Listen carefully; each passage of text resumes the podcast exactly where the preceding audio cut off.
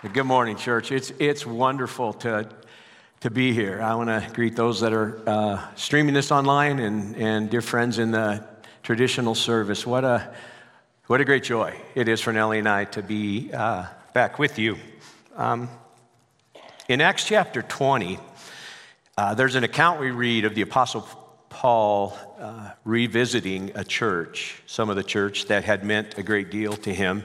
And actually, the church that he spent uh, his longest time at, about five years. And there's this account of them saying goodbye and embracing in tears and a really tender account. And you can tell this church really had Paul's heart. And um, there's little to compare me with Paul except for the fact that I think I understand some of uh, what he might have been feeling because you, church, have uh, our hearts. We. Um, have had uh, rich blessings in this place and continue to. In a room somewhere on this campus, my daughter is teaching uh, students, junior high and high school students, this morning. Um, all our kids are involved, or two of our kids are involved here with their families in rooms around this campus. Our grandkids are meeting and causing challenges for teachers, um, as they are from Nellie's lineage. And so, uh, we love this place. We keep an eye on this place, and we are honored to be invited back uh, to be with you uh, today and, and, in this time. Um, I'm, I'm, really proud. I guess I want to say I'm really proud of you as I've observed from a distance and spent some time talking to some of the staff here and all. Uh, I'm, I'm proud of how you as a church are handling this time. Um, uh, it, unprecedented in its effect on our lives, I suppose, in our lifetimes. And to watch how you have remained flexible, uh, to watch the courage that you have exhibited during this time, to watch from a distance and to see you continue to remain strong in the mission of uh, introducing Silicon Valley to Jesus Christ um, has been wonderful to observe and so very uh, in, encouraging. It was a few years ago, if I've not had the chance uh, to meet you, it was a few years ago that we um, felt God's call to step away from our role here at Calvary and to become involved in helping to strengthen churches um, by way of coming alongside pastors and leaders of these churches and to see what we could do to encourage those who were leading. Uh, during this time, it's been a little bit like being back in my 20s, trying to figure out what I want to do with my life. And uh, uh, the sort of the process that we move through in trying to communicate, some of you we've had these conversations with, what are you doing now? And we'll tell you a little bit about what we're doing, and you'll say, oh, so you're, you're advising um, other churches and other pastors. And if usually what we mean by advice is that we're giving some sort of uh, domain uh, e- experience um, tips, and there's been some of that. Others have thought, well, you're coaching. You're actually coming alongside leaders and you're, you're coaching them, and that's usually focused on building skills. And yeah, there's been, there's been some of that. And others have seen the role, as I've talked about it, as more of a mentoring role where I'm sort of helping leaders, helping pastors make uh, better decisions. And, and certainly that's, that's pretty close. Um, but the term that I got introduced to and I've sort of fallen in love with that describes w- what I'm trying to do during this season of my life is the term elder, uh, is the verb eldering uh, other leaders. And, and what I mean by that is coming alongside them in such a way that I can help them distinguish what is worth really paying attention to right now and what is, is less important. So, if a mentor is sort of a mirror where you kind of reflect back to them what you hear them saying so they can get to know themselves better, then I think a, an elder is maybe a little bit more like an editor, where you come alongside them and you get to know them well enough that you can help them sort of edit out uh, some of the choices and some of the things that they need to, to focus on. And, and one of the things that's happened alongside this attempt at, at eldering has been a journey that has gone on in my own life to, to look at the things that perhaps God has built into my life, but to do so in a way that helps sort of uh, uncover things that I may not be thinking consciously about. As someone has called sort of those unconscious competencies that we can develop along the way in our life. But in addition to that, I have been, and I'll share with in just a minute sort of how I got there. I have been sort of seeking to harvest um, the 40 years of ministry in such a way that it can be helpful to, to someone else. The lessons learned, the, the, the wisdom perhaps gathered uh, along the way. And so um, I thought I would share with you today along these lines, not to tell you what I've come up with. I call my list Harvest 65. I'm 65 this year, and so that's sort of my, my list as I'm compiling these, these different things. And um, I think I'd rather talk to you about the process that I've gone through and encourage you to maybe consider doing the, some of the same in, in your own life. And what launched me in this direction was uh, a couple years ago when I came across a couple verses in Psalms that I had read before, but now was reading alongside this new and fresh season of my life. And in Psalm chapter 90, a psalm that's titled A Psalm of Moses, as far as we know, the only psalm that Moses wrote, um, we have this, this prayer. And in verse 10, in the midst of his prayer, he, re, he, he, he says this. He prays this the length of our days is 70 years, or 80, if we have the strength. Yet their span is but trouble and sorrow, for they quickly pass away and we fly away. The entirety of this psalm, Psalm 90, is, is sort of Moses saying, God, have compassion on your people. Come and, and visit our melancholy lives. He's, he's saying to them, uh, alongside the realities of life, this wandering in the wilderness and these days of monotony and the uh, lack of clarity about when this might ever end, he says, Come alongside your people. And then he identifies the fact that, hey, we've only got about 70 or 80 years at this. Uh, anthropologists um, observing skeletal remains that have been discovered have estimated that the lifespan uh, of people living in ancient biblical days um, was, a, a, was a bit different than ours at this point in time. They, they uh, argue that uh, 40% of adults, or 40% of people actually reached adulthood, which they identified at that time as 20 to 49 years old. So, I mean, the times were different. They were harsh, they were difficult. And, and uh, they all further uncovered that uh, 10% lived beyond 50 years old. We can read in Egyptian tradition that the prime of life was around 40 to 60 years old for them. And so, what Moses is doing is he's, he's talking about a really good, long lived life, not a life cut short. And then in verse 12, we read these words. Teach us to number our days that we may gain a heart of wisdom. Now, there are two verbs, I think, that when considered sort of help the meaning pour forth from, from this verse. The first, ver- first verb is the verb number. Some translations add to that aright. Teach us to number our days aright. Simply means to live aware that we have a finite number of days to look back and to look ahead in such a way that it reminds us that we don't get unlimited days. And if we're honest, this season has showed us, among other things, that, that uh, we can sort of wander through our days in unprecedented ways, maybe, doing nothingness for a long period of time, not even knowing what day of the week it, it truly is. Are we on the weekend or during the week? Am I supposed to show up on Zoom or not? And this nothingness left unchecked can, can steal uh, the best years of our lives. So when we read this statement, teach us to number our days that we may gain a heart of wisdom, it's probably best to read this. Teach us to number this day. I've got a limited supply of them. The second verb is the request in Moses' prayer that is in the word gain, that we may gain a heart of wisdom. Now, we're tempted to assume that a heart of wisdom comes from sort of stacking up these days, that somehow becoming elderly, which I am, helps me become an elder, which it does not.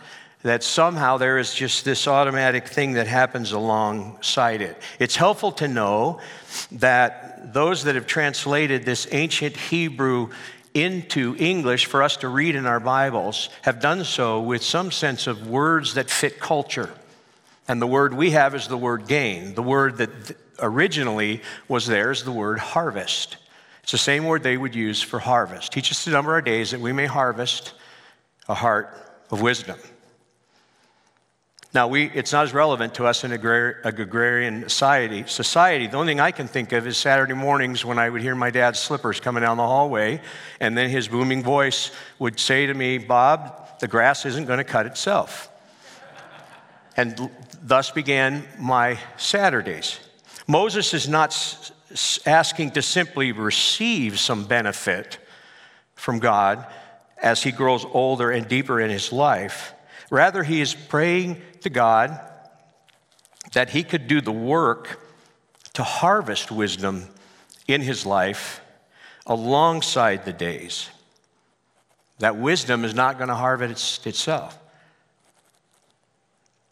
And this wisdom is not any kind of wisdom. It's not the garden variety kind. It's not the kind that turns into pithy little quips that we use later in our years or the stories we tell as we cluck our tongues at this younger generation and we tell them how things really are and should be and used to be. This wisdom isn't that kind. We know that because it's called the heart of wisdom. And we know in Scripture that when the word heart is used, what it's getting to is sort of that center of the human spirit where everything springs from our emotions and our thoughts and our motivations and our courage and the actions that we take comes from that heart, that place center to our lives. It's what Proverbs calls the wellspring of life. Our hearts, that wellspring.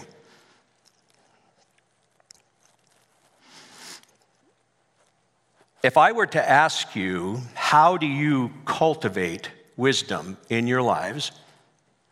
I'm pretty sure, pretty quickly, uh, many of you would come up with this well, I get to know God's word better. And, and, and to that, I'd say, absolutely. That's, that's, that's the reason it was given. Others of you might say, well, it's also to engage God's Spirit alongside God's Word to develop this wisdom in my life. And you're absolutely correct in that. But what I want to look at this morning and have you consider is the question what can you be doing to work with God in your life to harvest wisdom for your life? How can you take an active role in this? How can I be more intentional about developing a heart of wisdom in my life? Here's what I want to give you. Nothing profound, but I think that's what you're used to with me. You harvest wisdom in our lives in no small part by thinking about how we're thinking, by thinking about how you're thinking. God's word has a, a, a much to say about the importance of how we think. Paul writes in 2 Corinthians chapter 10, we take captive every thought to make it obedient to Christ. Now, in his, in his book, You Are Not Your Brain, uh, Dr. Jeffrey Schwartz, who's a research uh, psychiatrist at UCLA, author of this book, um, and uh, also a Christ follower, by the way, but that's not the perspective that the book necessarily um, is overt with. But he cites in this book a Canadian study in, in, uh, in which they determined that the average person has 6,200 thoughts per day. All right? Um, I don't know, I couldn't even understand a lot of what I read, but I understand they track what they call thought worms, which was not encouraging to think about, that those got worms of thought running through our brain, 6,200 of them on average per day. Um, but how is it we're supposed to take 6,200 thoughts captive along the day, along, uh, along our days, throughout our days. How are we supposed to even notice what they are, much less take them captive? It's also interesting to note that another study would identify that of the 6,200 thoughts we have a day, 85 of them are negative thoughts on average, which means about 5,200 of our thoughts are negative thoughts throughout a day. John Milton writes famously in Paradise Lost these words The mind is a place in itself and can make a hell of heaven or heaven of hell. Um, for more uh, uh, daunting challenges when Scripture tells us that we have been given the mind of Christ, how do we grow into that? How does that even come to fit us? So we think about how we're thinking. And what I mean by that is we become more mindful. We become more present with ourselves, I guess. We become better able to listen to ourselves, better able to listen to our thoughts. Alan Jacobs has wrote, written a wonderful little book entitled How to Think. And in it, he defines thinking this way the power to be finely aware and richly responsible finely aware and richly responsible. So, how do I engage my thoughts in order to be more aware? Every sport that I um, participated in, in one form or another, coaches would try to teach their young athletes something that would be called situational awareness. They would try to drill things into us so that when these situations occurred, we would not become overwhelmed by them because we had, we had drilled them in preparation. So I think what I want to do this morning is to give you two ways to develop this mindfulness in your own life. Two ways for you to become more situationally aware and to be able to consider your thoughts and to think about how you're thinking. Here's the first one learn to recognize distortion. Learn to recognize distortion in your thinking. Neuropsychologists will tell us that uh, managing human consciousness is critical in our flourishing. I think that's just saying the same thing. It's saying learning to take our thoughts captive. It's saying learning to think about how we're thinking at any given time. And the reality is, today we live in a time of great extremes in our thinking. We are susceptible to them more and more.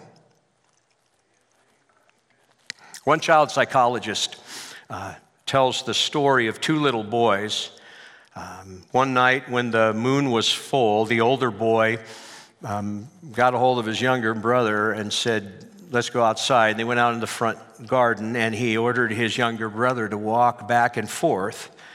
And as his younger brother walked back and forth in the garden, he carefully observed both his brother and, and the moon.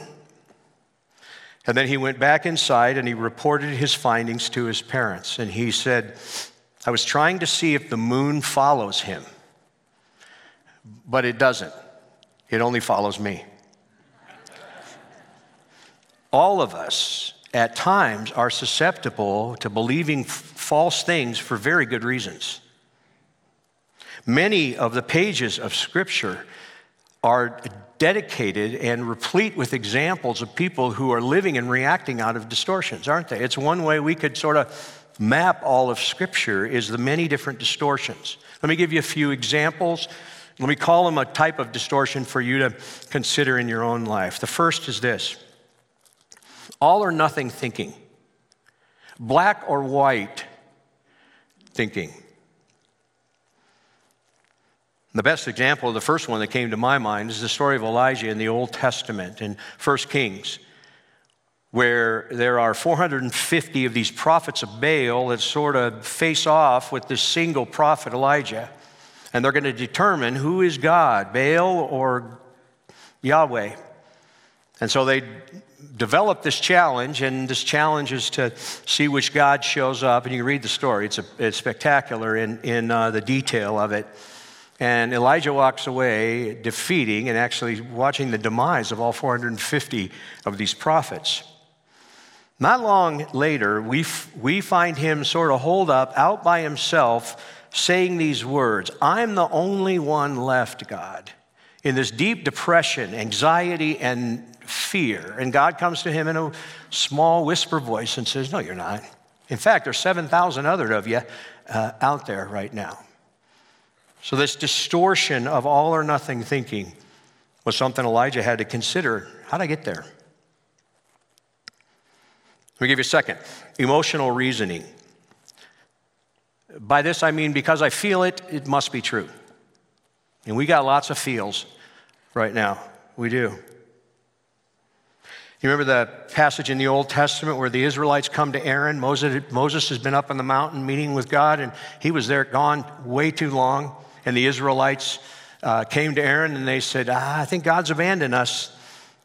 We want to make a golden calf, something we can see, feel, touch. This sense of emotional reasoning. I feel like God's abandoned me, so he must have. Here's a third distortion discounting the positives. Discounting the positives, letting whatever the challenges are in our life overwhelm the ability, as Rob talked about last week, to be grateful, to see the things that are true and that have not been removed. Great example, again, is the nation Israel, as they had been delivered from Egypt and from this oppressive rule where they were slaves, where they were beaten, where they were tortured, where they're caused to work long hours. And they're out in the wilderness and they're hungry, and God provides manna for them to eat. And apparently, manna wasn't that interesting and not that uh, much variety to it for a few weeks later, with plenty of manna and their bellies full, they began to cry again, if only we could go back to Egypt, back where there were onions, back where there were leeks. And, and this sense of need so overwhelmed any of the sense of provision. That's a distorted mindset. How about the f- a fourth one? Uh, ascribing motive to those around us. May not be the one that you would turn to, to as an example of this, but it, it certainly seems to be baked into the story that Jesus tells in the, um, in the New Testament, one of the parables that he tells of the talents. Talent was just simply a weight of measure and became coinage, and today it's actually the word we get our word talents. People have talents in their lives. And he tells the story of someone coming, a steward, and giving five talents, two talents, and one talent. And they go away and they do what they do with the talent. The steward comes back, and the man with five comes back and says, Here's 10. The man with two comes back and he says, Here's, here's four. Each of them had doubled what had been given to them. And the man with one had gone and he had buried it and came back with the one. And when giving his reasons why, this is what he says I knew you were a hard man, harvesting where you have not sown and gathering where you have not scattered seed. So, this ascription of motive had caused him to miss uh, this intent uh, uh, completely. So, this idea of mind reading or ascribing motive. Here's a fifth catastrophizing. Uh, Luke 8, we read of the, st- the disciples getting into a boat with Jesus this time, and Jesus goes down to the bottom of the boat and he's sleeping, and a storm sweeps across them. And it becomes apparently pretty intense because they think they're going to, they fear for their lives. And they go down and they wake up Jesus um, so that they can be safe. In the midst of this catastrophe, failing to realize the very one that they're asking to save them is in the boat with them. And it all gets jumbled. Our thinking gets jumbled when the catastrophe is the thing we see the most. Let me give you one more comparing. Comparing circumstances or comparing outcomes or comparing resources or comparing gifts someone else may have. In John chapter 21, we read the story of Jesus coming to Peter and offering this wonderful sense of blessing and forgiveness after the resurrection over Peter's life challenging him to come and follow him, which Peter agrees to do, and to feed his sheep. And then, and then Jesus tells Peter a little bit about what his life is going to be like going forward. And it's, those are, they're not easy words to hear. And in the midst of that, we have this little verse that says that Jesus, I mean, Peter turned to John and he said, Okay, what about him? What about John? What's going to happen with him? Comparing or any of these other, and, and many more, some of us are so driven by shame and, and guilt that the distortion comes from that kind of thinking. These and other like, others like them, what they are is they are deceptive, distorted thoughts. And they need to be called out, they need to be supervised in our lives. It's been said that you can think your way to better feelings, but you can't feel your way to better thinking. So we need to think about how we're thinking. Are you captive to your thoughts or are you taking them captive? Learn to recognize distortion in your thinking. Here's a second. Learn to realize and make peace with the fact that you, you don't think for yourself.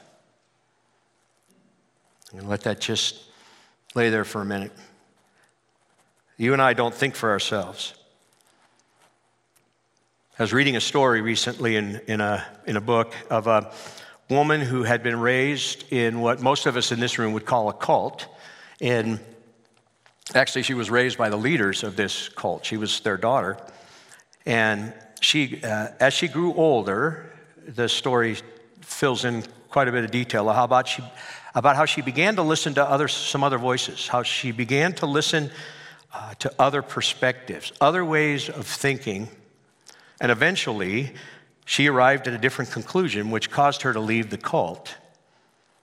And when those who uh, were observing her process um, sort of did a little commentary on it, here's what they said about it. She stopped believing what she was told and she started thinking for herself.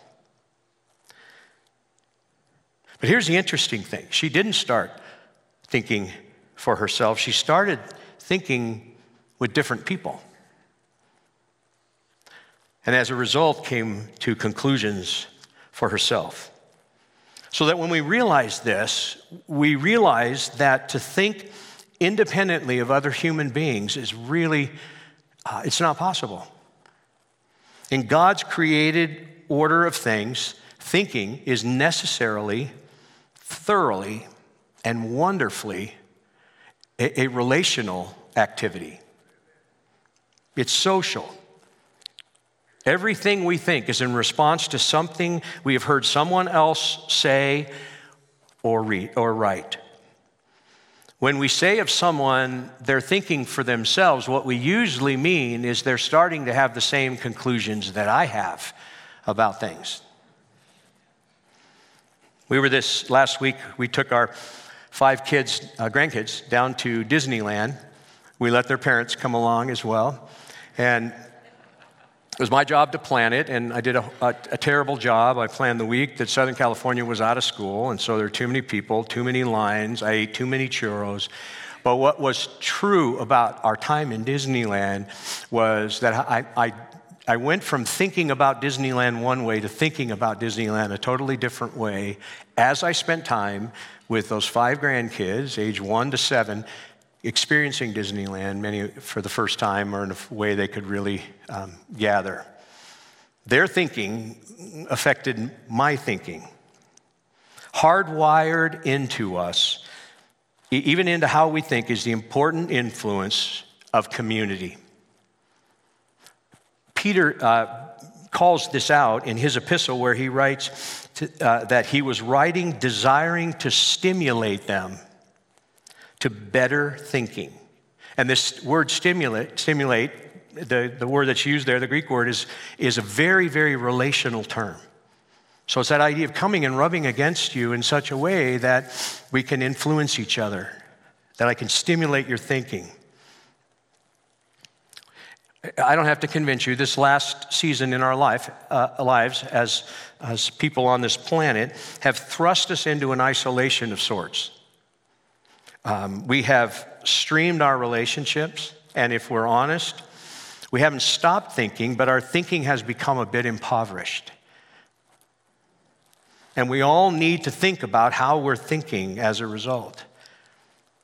And we, we are compelled by Scripture to not forsake gathering together, to not forsake being together. That's not just simply for God's good of bringing glory to Him in corporate worship like we've done today, but it's, it's, and it's not just for our own hearts, it's, it's also for our minds.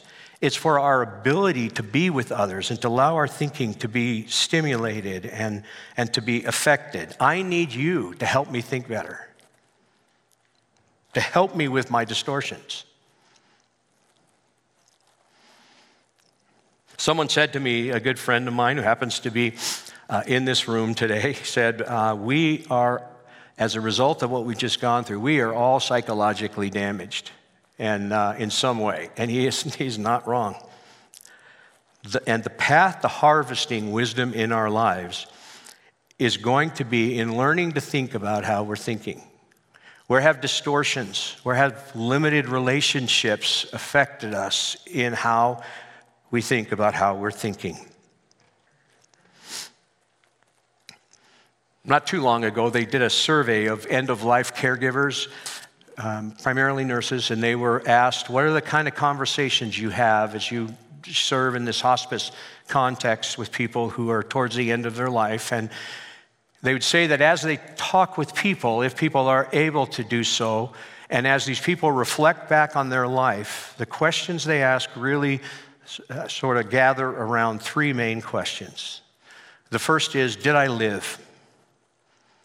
Did I live? Did I dream big enough? Did I fight valiantly enough in my life? the second question, you would have guessed this one, I bet. Did, did I love? Who's going to miss me? Who am I going to miss? And then the third question is Did I matter? Did I make a difference with something bigger than myself? None of these None of these are hampered by the time in which we lived. In fact, I think the best argument can be made that the table is set for us to recalibrate in some uh, wonderfully unique ways alongside this season. Teach us to number our days that we may gain a heart of wisdom. Help us to be finely aware richly responsible.